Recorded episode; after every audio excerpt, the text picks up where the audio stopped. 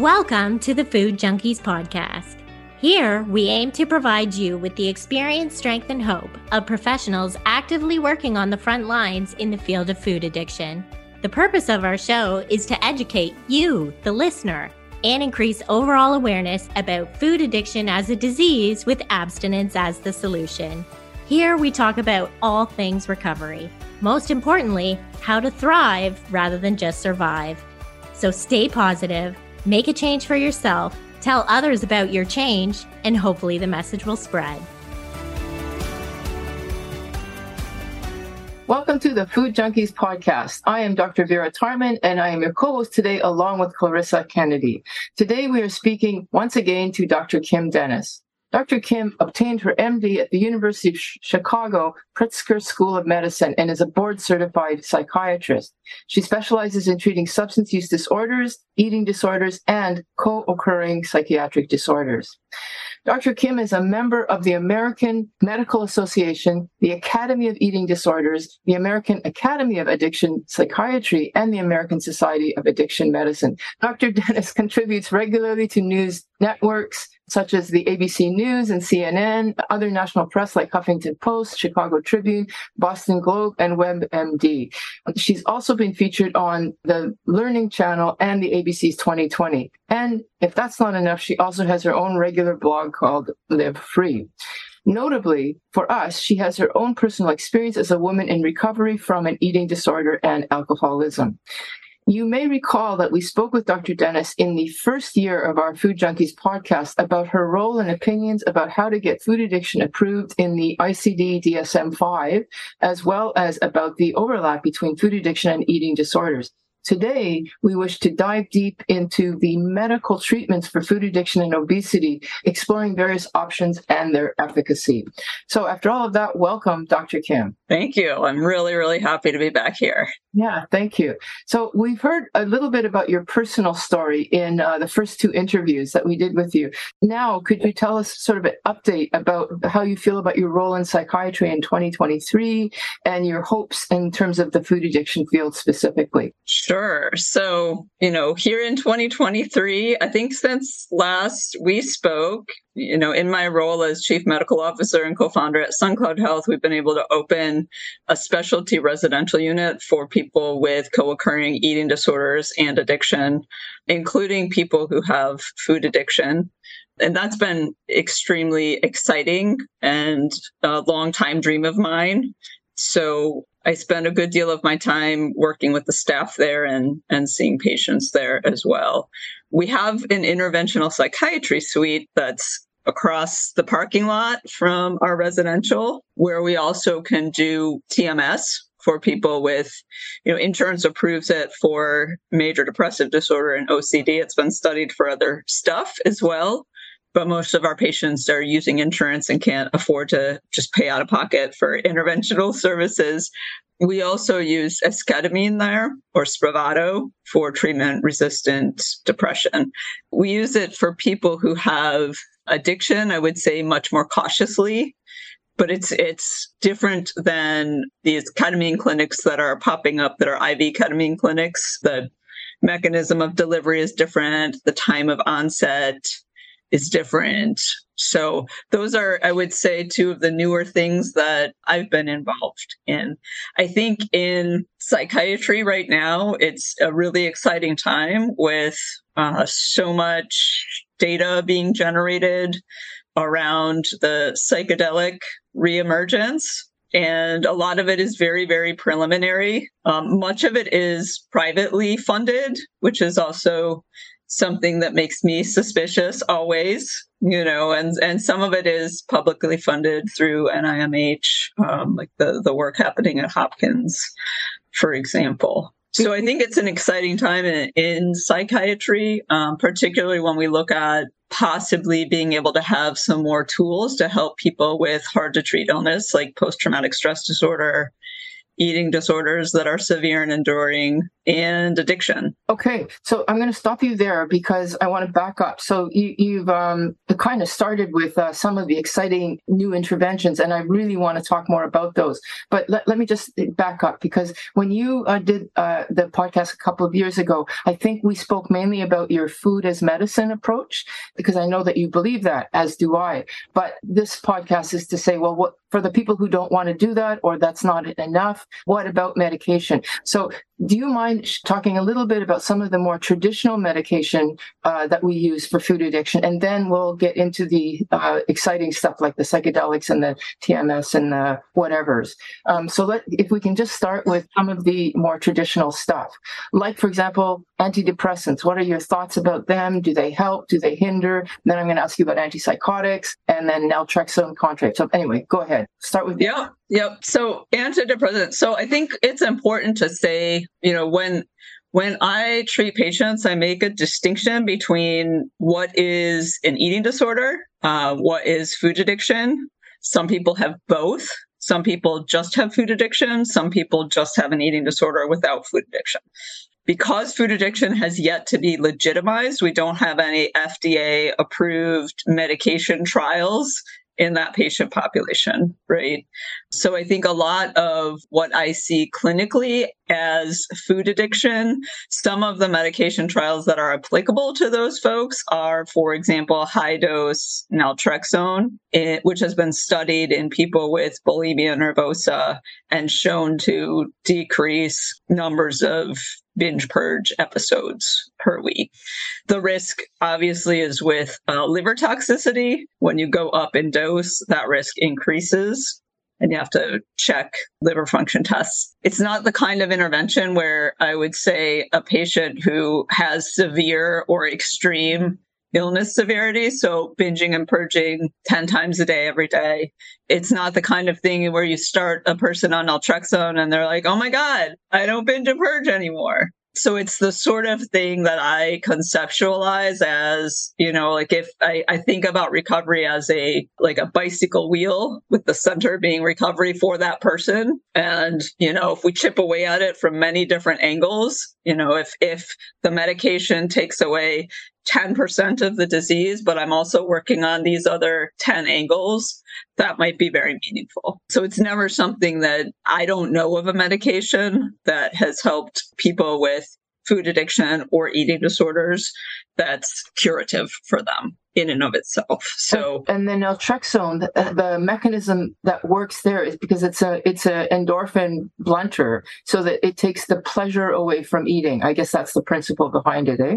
Yeah, similarly, how we would use it for uh, alcohol use disorder, alcohol addiction. The difference, I would say, is, you know, for people who have food addiction, it would be more of an endorphin blocker. For people who have binge eating disorder or bulimia nervosa without food addiction, it would be more of that endorphin blocker as well. Yeah. Um, you know, when somebody's injecting heroin or ingesting alcohol, the opioid response is related to the dopamine response, right? Because of this substance that's ingested. For some people with eating disorders of the out of control eating variety uh, or dimension, it may not be related to the substance itself that the person is ingesting, but the behavioral addiction that um, is represented by engaging in the behavior and then the top down. You know, I think oftentimes in addiction medicine and when both doctors and lay people think about addiction, they just think about that bottom up euphoria or hedonic eating, you know, hedonic drug use. And for most people with moderate to severe addiction, that's no longer hedonic, right? It's that top down frontal striatal habit loop that happens whether you want it to happen or not. Is that's where people are at once they come to a place like mine and are needing a higher level of care. You know, they don't even like it anymore. They just can't stop. So naltrexone, um, you mentioned, and then Contrave, which has naltrexone on it. Do you use that drug very much? I mean, that's a combo of uh, Wellbutrin and naltrexone. Do you use that just as much, or what's your thoughts about that? Yeah, so I've never used used Contrave. I don't treat overweight or obesity. I think obesity is not. I think it's a fake disease, and um, the focus of my work with patients is always, always on treating the addiction. When you know you you mentioned antidepressants, there is, again, in bulimia nervosa, some evidence to show that higher dose SSRI medications can help with binge purge frequency. There's really no other clear evidence for use of SSRIs specifically for eating disorders, other than if the person has a comorbid anxiety disorder or depression. So I use it a lot because most of my patients have co occurring depression. Wellbutrin I use with caution for people with eating disorders, regardless of their body size, because one of the things that I think is important for all people in recovery, but especially those with eating disorders, is to be to reconnect with or connect for the first time with your body. And, you know, if somebody is on bupropion, that's going to diminish appetite. Yes. And I think it's important for people to be connected to their natural appetite as much as possible. So when I make medication decisions, at top of mind is always is this going to increase this person's capacity to connect on a deep level with themselves, with their spirit, with other people? Or is it going to interfere with any part of that? And then if it is, it's not necessarily I won't use it in a rigid, you know, all or nothing way. It's if I use it, it's going to be because of X, Y, or Z good reason. Okay. You know, so for example, if somebody has binge eating disorder or bulimia or even anorexia and they're on, you know, for anorexia, they've their weight restored or on a weight restoration trajectory and in a high level of care, and it's the only antidepressant that's ever helped their depression which sometimes is true and I get collateral on, but sometimes is really just their disease saying, like, you know, like, hey, ER doctor, the only thing that ever helps with my pain is Dilaudid.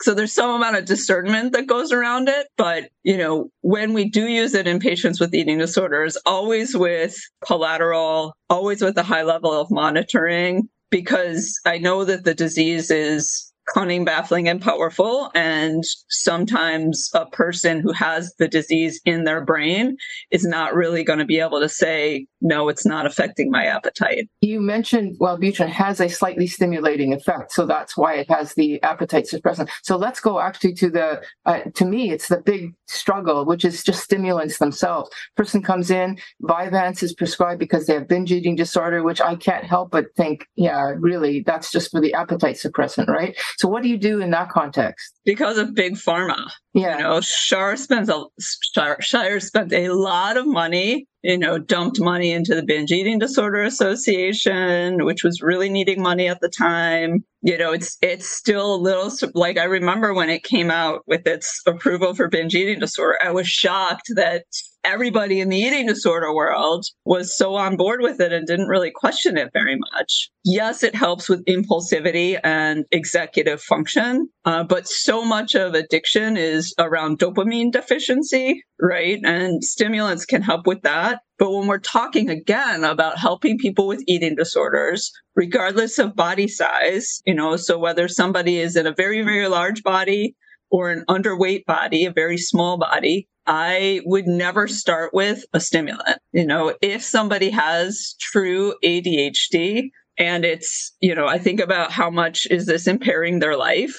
And they also have a severe and enduring eating disorder that has literally wrecked their life. I'm going to use stimulants you know the the weight of the risk of that destabilizing their eating disorder is much much bigger than the benefit. Even though they work really well for ADHD we have other tools for ADHD you know we have non-stimulant options that maybe aren't at maybe aren't going to get them to 100% remission of their ADHD but 90% or 85% and their eating disorder is not going to be, you know, potentially completely derailed by it, I'm going to go with the non-stimulant for that person 20 times out of 20 now you're talking from the context of eating disorder. If you were looking at a food addict wouldn't wouldn't you feel that way even more so? Totally. Yeah, yeah. yep even more so you know because they have you know they have addiction risk. And, and this too like there are definitely patients who have addiction who have engaged in a course of recovery. Part of that in my opinion is always going to be connecting with recovery community um, spirituality ongoing engagement and you know sober recovery activities.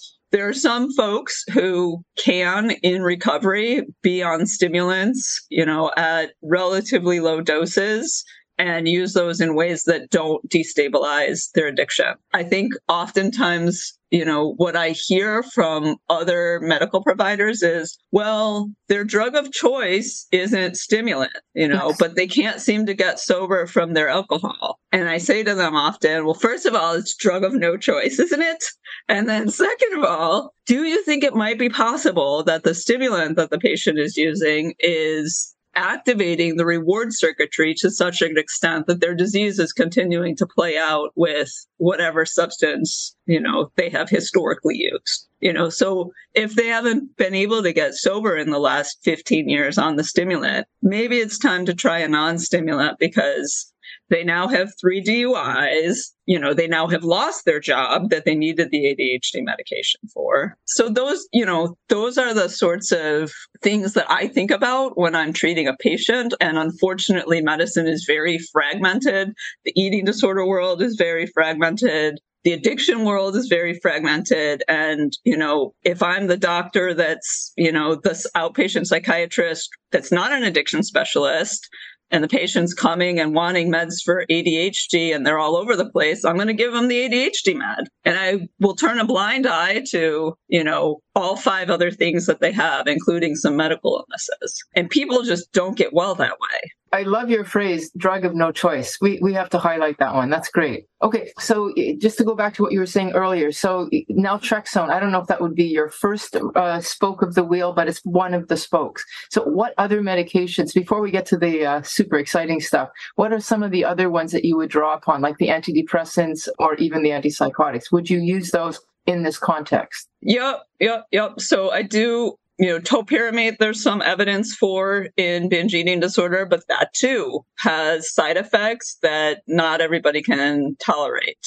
You know um, what the, do you know what the mechanism of action for topiramate is? Like, yes, I it's, know. Um, it's a, it increases, it increases GABA tone. So it decreases neuronal excitability and it's thought to give people a little bit of a pause you know i'm like instead of going immediately from impulse to action um, it slows that process down a little bit enough so that somebody may be able to tap into hey, I, I, could call my sponsor right now, or hey, I'm going to use a mindfulness technique or a DBT technique. So it gives people a little bit of, you know, what I like to refer to as that gray space between the urge and the action. But that too has some appetite um, suppression. Uh, so I don't use it very much at all. And most of the time when people come in on it, we we convert them to other stuff. Atypical antipsychotics are can be quite useful, particularly for people with high amounts of thought rigidity. A lot of people who have a lot of in the way of mixture between anorexia symptoms. Yes. Uh, again, regardless of body weight, some people with larger bodies have anorexia and atypical antipsychotics like Abilify Zyprexa is really good for, you know, very underweight people who are very, very entrenched in rigid eating disorder thoughts.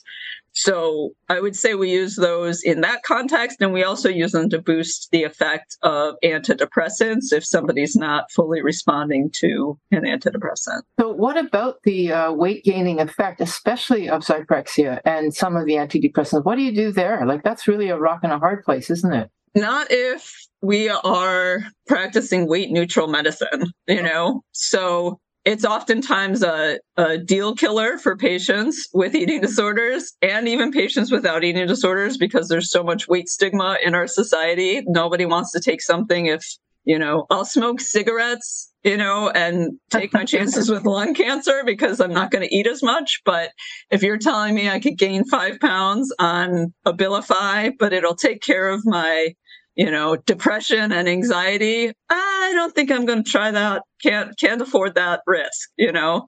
So a lot of times it's it's a sell, but oftentimes people are in, you know, pain is actually our friend when it comes to taking different actions and taking medications that maybe a trusted person is recommending that all of the medications have side effects and i think you know with with all of them being able to trust the provider who is prescribing it to you is a key a key piece of it we know that there are some things that some people never get metabolic syndrome or insulin resistance or lipid abnormalities on these medications, and some people do. And we don't really have a great way of knowing ahead of time. I think for some of the meds that really drive appetite, like Zyprexa, if somebody does have a history of true, objective, out of control eating and they're very new to recovery, that's something we take into consideration around whether or not we should prescribe the medication. Some people with bipolar disorder and binge eating disorder and food addiction who, for example, have been suicidal or floridly manic, and the only thing that's really helped them is Seroquel. You know, we, we try to adjust the dose to the lowest dose possible to control the symptoms. And then we work on all the program stuff to help with, you know, we work on all the weight stigma stuff on the eating disorder side. We work on all the program stuff on the food addiction side, you know, and many people do just fine on it. It's probably not fair to ask you what your favorite cocktail is of meds because it's such a varied issue, right? Eating disorder, yeah. food addiction. But uh, uh, but as much as you're willing to respond to that, and then also, do you ever make the decision? I, am going to try to do this without medication, like like using that food as med- medicine. Is that like your f- first approach and then the second? Yeah, yeah. So you know, my favorite cocktail depends on the patient you know, I, I cannot say enough how important it is to individualize treatment to every single individual patient. And I think that is not happening very much in medicine anymore and doesn't happen oftentimes in treatment centers because it here's our here's our allowable meds and here's our treatment modality. And if you can't fit in it you know good luck. Or there's something wrong with you. You failed treatment versus you know can we do genetic testing psycho you know psychotropic medication genetic testing? Can we get a detailed medication history from you or your psychiatrist? And then can we make a plan that's going to suit your needs based on your past, based on what we think the underlying brain diseases, you know, and it's going to be different if it's binge eating disorder with alcohol use disorder with food addiction with PTSD than if it's anorexia restricting type or atypical anorexia and you know major depressive disorder. So one thing that's always on my cocktail is you know, nourishment, adequate nourishment and adequate hydration. Hydration too, oftentimes people aren't drinking water at all, or their only liquid intake is caffeine all day long. So what's going into your body, you know, is it enough? Are there nutritional deficiencies? Are there vitamin and mineral deficiencies? And then 12 step cocktail, I'm biased you know so I, I do a lot of prescri- like the biggest cocktail i prescribe would be a 12 step cocktail of you know, I would say like AA, a cocktail of AA and, you know, EDA or OA and whatever, Al Anon, maybe a little ACA for you. And then being able to coach people around, okay, I have three different things. I have a trauma history. So fragmentation and like identity diffusion is kind of like where I live, right? So how do you go about being involved in two or three 12 step fellowships? And do it in such a way that you feel like you're one person and you're actually doing the work of the steps in these different programs without making it duplicative. if that makes sense. This comes up often in our clinical work. You know, like this person needs an AA sponsor and uh, needs to be going to OA too. And she has an OA sponsor and is working through the steps with her OA sponsor, but she's not doing anything with her AA, you know. So, how do we coach people so that they can wake up every day as complex person with complex needs and you know take care of their recovery needs in ways that are manageable and sustainable? Okay beautiful. So, sorry i didn't answer like a medication cocktail answer but I, I, I, you answered the, the, the best answer possible because it isn't a simple answer right anyway we, I, we want to put a lot of time to the more exciting adventure. so chrissy if you want to take it on there hey food junkies listeners we're just going to take a quick break here to share with you something our team thinks could help benefit your recovery with food, body, or self. Thank you again for listening. Hey there, Food Junkies listeners. Molly here with a new workshop coming in September on dealing with defense mechanisms. As human beings, we are designed to protect ourselves from danger. Our will to survive is primal and innate, but it isn't limited to physical threats to our life. Early in our lives, our defense mechanisms can feel like tools to our very survival. However, as we grow up, these same psychological defenses can start to hurt rather than help us. This workshop will introduce you to the 20 most common defense or psychological mechanisms. Do you take your feelings out on others? Do you justify an unacceptable feeling or behavior with logic? Or do you avoid reality by retreating to a safe place within your mind? By the end of four weeks, you will develop a greater self awareness and learn effective coping skills so you don't have to resort to these unhelpful defense mechanisms anymore. While parting with your defense mechanisms may mean coming face to face with addiction or giving up control over a situation, you'll be taking a step closer to learning to live with your feelings. Join us Wednesdays in September. You'll get pre recorded videos, worksheets and resources, and four live sessions. Live workshops will be held September 6th, 13th, 20th, and 27th at 2 p.m. Eastern. And as always, our workshops are $50 US. Hope to see you there. Now back to the show. If you have enjoyed this episode, please let us know. We love to hear from you. Kindly leave us a review on whatever platform you listen to our podcast on. We love getting feedback from our listeners. I thought if you wouldn't mind first just kind of explaining what is TMS, how does it work, who might be like the ideal candidate for it, and maybe some of the results that you've seen in working with it thus far. Yep. So TMS is transcranial magnetic stimulation, and it's been around for a long time. I think in my residency training back in 2000, it was a relatively new research only kind of thing. And, and it was seen as an alternative to ECT or electroconvulsive therapy, which requires, you know, some amount of anesthesia, which literally delivers electricity to the brain and needs to be done in a hospital type of setting. So TMS you can do in an outpatient office. You know, our TMS suite is and, and what is just, it? What is it? So it's a big machine um, with a chair that's involved in it. It's really cool. It's it feels like playing a video game when you're doing the motor. So the first session is a, called a motor strip testing. So what you what you do is you have this magnet, and as the provider, you have to find the person's motor strip. So we're targeting a certain area of the brain, and it's all depending on what kind of machine you use. Uh, we use a something called MagStim, so it's all sort of built in. And the first, you know, so, first, there's an evaluation. So, who's appropriate for this? Treatment resistant depression is for sure appropriate for this. And it's one of the FDA approved indications. Obsessive compulsive disorder is another approved indication. It's been used for nicotine use disorder. People use it for addiction. People have used it for PTSD, but these are not yet FDA approved, to my knowledge.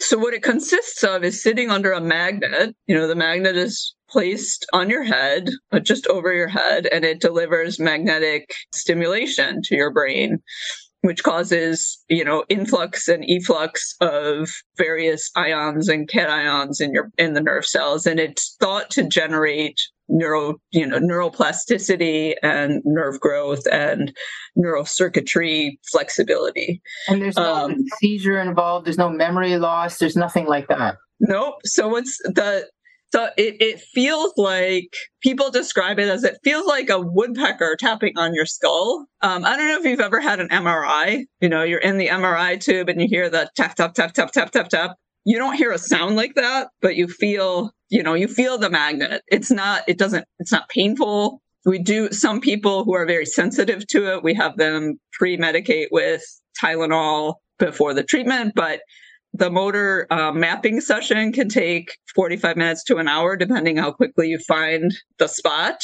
And if you use the magnet at too high of a strength, or if somebody has a seizure disorder or is taking medications that lower the seizure threshold, they could be at risk of having a seizure. But there are checks and balances sort of built into the machine on magnet strength that really mitigate a lot of that. And the person sits under the machine. The sessions themselves, um, it's usually six weeks, five days a week of sessions that last, you know, 18 to 20 minutes. And most people start responding after about three weeks four weeks and the response is is you know when people do respond it's a really nice response and one of the nicest pieces of it is they don't need to be on you know medications that they don't want to be on or five or six you know many of our patients come in on four five six seven different psychotropic medications and so we're able to if we can get them into a place of response and remission with TMS, we're many times able to simplify their medication regimen. And do you think so? So, so that's like things like depression, um, I guess. But what about food addiction? How would it work for that? And have you seen any efficacy there? I know there's some data out there on using it. There's certainly data on using it for substance addiction, like alcohol use disorder, targeting the dorsal prefrontal cortex, dorsolateral prefrontal cortex you know, which is thought to help people again inhibit impulses. It, it can help with that hypofrontality that we see in addiction and in, in, in other impulsive, compulsive behavioral disorders like OCD. So theoretically, for food addiction, it could work in much the same way if the dorsal lateral prefrontal cortex is targeted. Which makes sense in terms of you talking about that ability to help with neuroplasticity as well. And so we were also curious. First of all, I just want to highlight that your facility works with, you know, some of the clients, patients that are more complex where they may not be able to even receive treatment at other places. I know Molly and I were there and we got to see the complex cases that you served. And I just want to highlight that, you know, most psychiatrists probably don't have all the skills that you have, which is why if, you know, you're hearing this conversation as a listener, you know, make sure you find the right person who does know what you need because not everyone is going to have Dr. Dennis's skills. And then I'm wondering, with the level of knowledge you have, could you share some of your thoughts on psychedelics as this is becoming, you know, people are saying, oh, this is great for my depression. And this is, you know, this, you know, it's very natural. And I just want to, you know, get a professional's opinion and who has colleagues who may practice this you know, uh, treatment modality, what your thoughts are on that. Yeah. So I think, you know, if you would have asked me a year ago or two years ago, I would have said this is like definitely just private equity money trying to get a new angle in. And, you know, it's right in line with you know, cannabis is fine. It has no bad effects on the brain. We know that's not true, right? Psychedelics are definitely different in their mechanism of action. And they're also different with regards to addiction potential. Uh, I think because of the way that they work. But, you know, I've seen people with addiction to many, many, many different things that are theoretically not addictive, right? I think any of us in the addiction space have. So is there potential for misuse? For sure is there a potential for abuse on the hands of the people who are providing the care? Definitely, you know, because part of what happens is the person is in an altered state And in most most most of the trials, I, w- I would say the data is most robust for post traumatic stress disorder using MDMA, um, using psilocybin. And generally, psychedelic therapy is done. So there's there's there are pre sessions or pre therapy sessions where there's a history taken you start to develop, you know, talking about, well, what are some of the goals and integration hopes for you?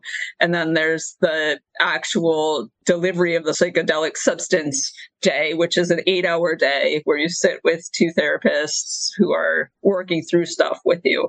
That's very different than taking LSD at, you know, a dead concert, right? Setting is a I think a very, very important piece of it. And then after the the administration day, there are integration therapy sessions that follow it in the subsequent weeks. And I think that's an important piece of it too. You know, but I don't I don't believe that there's ever going to be, you know, for truly complex patients who have chronic suicidal ideation, tons of trauma history, multiply addicted. I don't think there's ever going to be a, you know, come in, do this MDMA treatment for, you know, it'll take a month. You'll get the substance on one of the days for eight hours and then you'll be cured. I do know people in recovery who've done, you know, who've gone down to Mexico and done ayahuasca, yes. you know, and talk about profound healing experiences around their trauma. And, you know, do I think that's possible? Yes. Do I think it wipes out their recovery? No. You know, it depends. So much of this depends on how it's done, why it's done, and who it's done with. Yeah, I think that's really important. I also wanted at the beginning of the episode, you mentioned you were excited about TMS, and then there was another two things that you named, and I can't remember if they were medications or no, esketamine. Yeah, Spravato. Yeah, yeah, yeah, yeah. yeah. yeah what, Could you speak what about that? that? So Spravato is the nasal form of ketamine, huh. uh, the S enantiomer and it's um, been FDA approved for treatment resistant depression and you use it in an outpatient office type of setting. You can use it obviously in residential or other settings as well.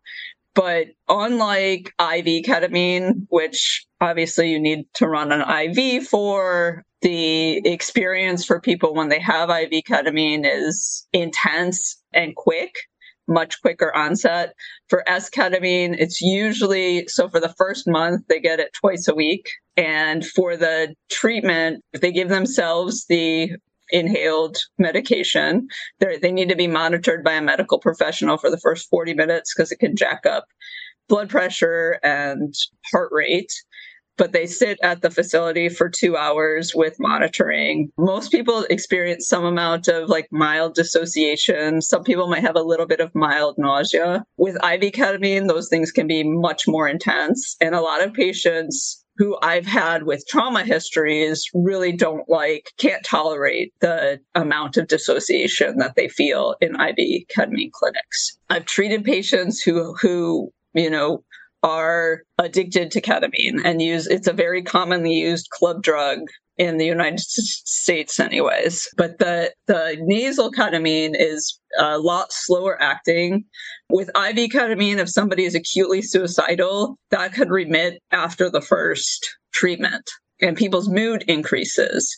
But it can go away just as fast again with those patients that are chronically suicidal have it, it's not a trauma treatment you know it's a depression treatment and it'll take away suicidal thoughts if the suicidal thoughts are related to more to depression and not related to i'm addicted and i just can't stop and i want to die. Or i was sexually abused like for the first five years of my life and that stuff's replaying constantly i want to die. It doesn't take away trauma you know? Okay. so there needs to be ongoing therapy. There needs to be ongoing, you know, recovery community engagement. The food addict who walks into your room who doesn't have a huge history of trauma. Um, I don't think there's any probably thinking, "Hey, is this something I should try?" Right, of course. It's quick.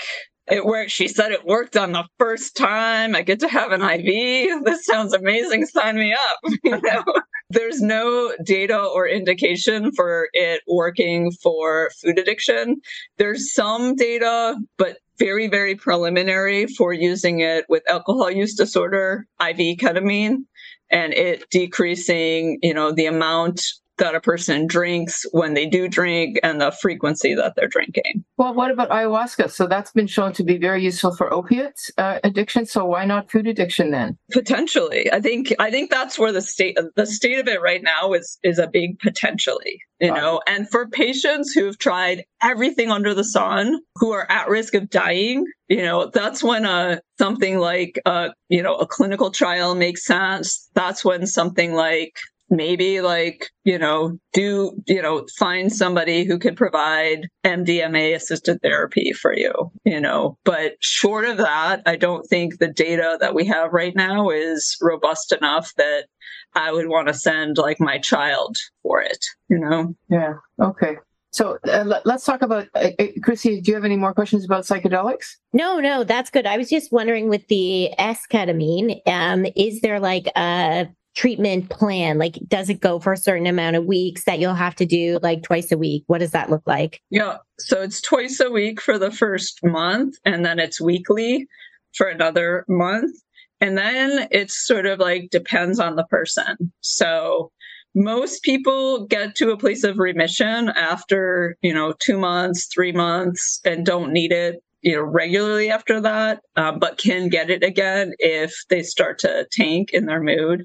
I have one patient that is on a long longer standing and longer lasting every other week regimen. So every other week she comes in and she's been getting it for about five or six months now. Okay uh, so, and that would be for somebody uh, who, who, again, our population is food addiction or, or emotional eating. That would be for somebody who uses food basically to self medicate mood. Yep. Yeah. So for this patient, she has an eating disorder and I think addictive and compulsive restricting. Right.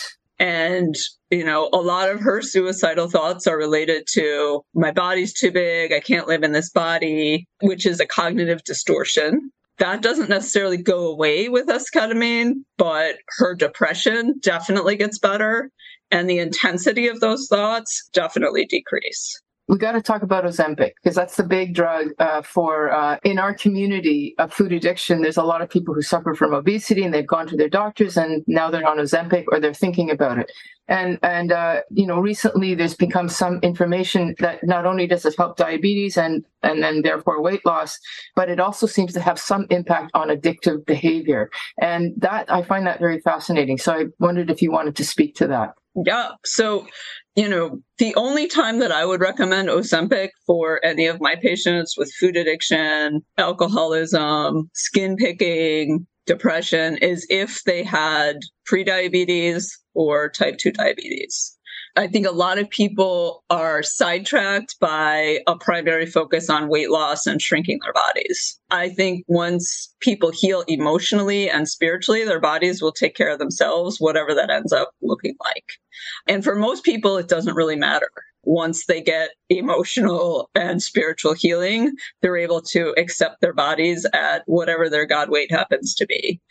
So there's there's that piece just to sort of start with for the data that's out, it's very, very preliminary. I think it's really important to keep in mind the big pharma landscape, which stands to make like trillions of dollars from these medications that started legitimately as and that are good type 2 diabetes medications, right? Um, so started as type 2 diabetes medication. Now it's also a weight loss medication for not even people who are obese, but people who are overweight, the vast majority of whom have no medical problems that they need to lose weight for.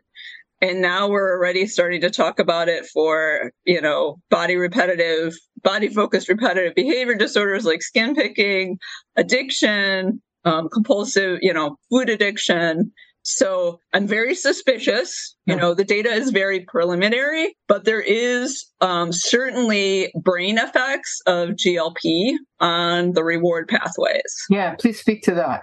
Yeah. So you know when when people take these medications many people say i'm just not interested in whatever it is anymore. And that's not just the nauseousness because apparently nausea is a big feature. Like i, I just don't feel sick. I feel too sick to eat but it's more than that right? Yeah so for um, when people especially when people are first getting started on them nausea diarrhea for the shot versions of these medications, that usually is pretty intense the first two days mm-hmm. afterwards. And that for sure affects appetite and people's capacity to eat. For some of the newer medications that don't have as much in the way of nausea, like Wegovy or Mounjaro, it's not just about nausea. It's a lack of interest. But what I've also found you know so i have a patient who has bipolar disorder mostly de- almost always in the depressed state when he's not euthymic. Complex ptsd from severe trauma as a kid binge eating disorder plenty of like anorexic thinking you know and weight obsession and body image obsession food addiction for sure and you know remote history of alcohol use disorder he he had bariatric surgery. Um, he was having end organ damage from uncontrolled diabetes, lipids out of control, blood pressure out of control. Um, had treatment before the surgery, had treatment after the surgery, got involved in you know 12 step work, is deeply involved in the 12 step program. I see this guy outpatient in a men's recovery group, and he um, you know, in, in the States, when you're prescribing medications for people, you can see what else they've picked up. And I noticed that he was newly on Mounjaro. And like he has type 2 diabetes, did just fine on a lower dose of Ozempic, was having three meals a day, you know, able to like eat and enjoy his food in ways that nourished his body. And he started having a lot of depression symptoms. I have no energy, nothing feels good anymore, I have no motivation. And he's been in recovery from the food addiction and eating disorder for years now. And I said, Well, What's your food like? I'm not eating breakfast and I'm not eating lunch. When did you get on Mounjaro? About two months ago. When did these symptoms start? A couple months ago. I'm like, you gotta get off of that. You know, I don't think this is depression. I think this is malnourishment. And, you know, so I think it, it wasn't just like, I'm not interested in food. It was like, I'm not interested in anything, right? So I think that's a risk. And I think part of how that happens is it really dampens the reward you know the nucleus accumbens um, circuitry is dampened. Isn't that um, kind of like naltrexone then, but more? Because naltrexone also dampens some of the reward. And right. I think runs the risk of natural joy. Yep. Yeah. Exactly. I think it's similar to that, but just more um, more profound. Yes. You know? Oh my gosh, that's so interesting. Yeah, but you know, if if I didn't know about you know his eating disorder, if I didn't know about these medications, I probably would have said, I think maybe we need to up your antidepressant, right? And no amount of, you know, antidepressant is going to help when you're only eating like 800 calories a day. It's hard to have any energy or motivation or drive for anything um, when you have a large body and you're eating a ridiculously small amount of food. So you know, I think it's always, always important to, I like talking about the risks when everybody's talking about how, you know, it's a brand new day for weight loss in America. Weight loss has never been the solution and is still not going to be the solution. Every doctor's group that I go on, that's all they're talking about, not only about their patients, but about themselves, you know? Yes. Yeah. No, I was in Toronto last Thursday and the whole subway is Ozempic like advertising, but it's, it's lined both so sides. Gross. No other ads are down there. It was just like, I can't imagine how much of that must have cost, but it must be worth it to them to put it everywhere. It's ton of money in this, yeah. you know, and it's not going to I don't think it's going to improve. One, I don't think it's going to improve quote unquote obesity rates. Um, I don't think it's going to improve health. And I think it's going to increase the amount of eating disorders that uh, and food addiction that we're seeing. Because when you shut appetite off and starve the body, your metabolism slows down. And when you get off of that stuff, that's $1,500 a month you know your now you have appetite again and make up appetite and you have a much slower metabolism that doesn't go back up to your baseline before you started messing around with with right. your metabolism. And isn't it possible to become tolerant? We don't even know because we haven't had it around long enough. But what about tolerance? Like it's a what- big experiment, and everybody's willing to do it because, yeah. but we don't know. You know, we don't we don't really know. I bet the drug companies hope people become tolerant because then we'll see, you know, instead of a 2.4 milligram dose, we'll see a five milligram dose. Yeah. And then a 10 just like what happened with Oxycontin, you know, like, oh, it's a new day for pain. We have the cure. yeah, it's really, it is really scary times. And so I'm really grateful that you came on today and kind of shared some of the risks and your feelings about some of these alternative methods and also, you know, your experience with them. Where can our listeners find more about you and SunCloud and the work you do? Sure. So our website is is www.suncloudhealth.com. That's a good place to get in touch with us and learn more about our programs. I would give you my husband and co founder's cell phone number, and he'd probably be just fine with it, but I should probably ask him first. So I think start with the website. Um, you can message us there, and we are responsive. I found this conversation absolutely fascinating. I thank you so much. We want to close with a signature question, and this is a slight twist, but I'm really curious to see what you say. What would you tell your younger students about the about uh, in psychiatry now about eating disorders and food addiction as they're uh, coming into practice? I would tell them, don't be dumb don't be dumb and think that it's one thing for everybody. Don't be dumb and think that food addiction can't possibly exist because there are people with anorexia or, you know, the eating disorder, you know, focus historically, research wise and other in treatment wise has been on restrictive eating disorders, which are the minority of all the eating disorders. And um, food addiction treatment is not about diet culture.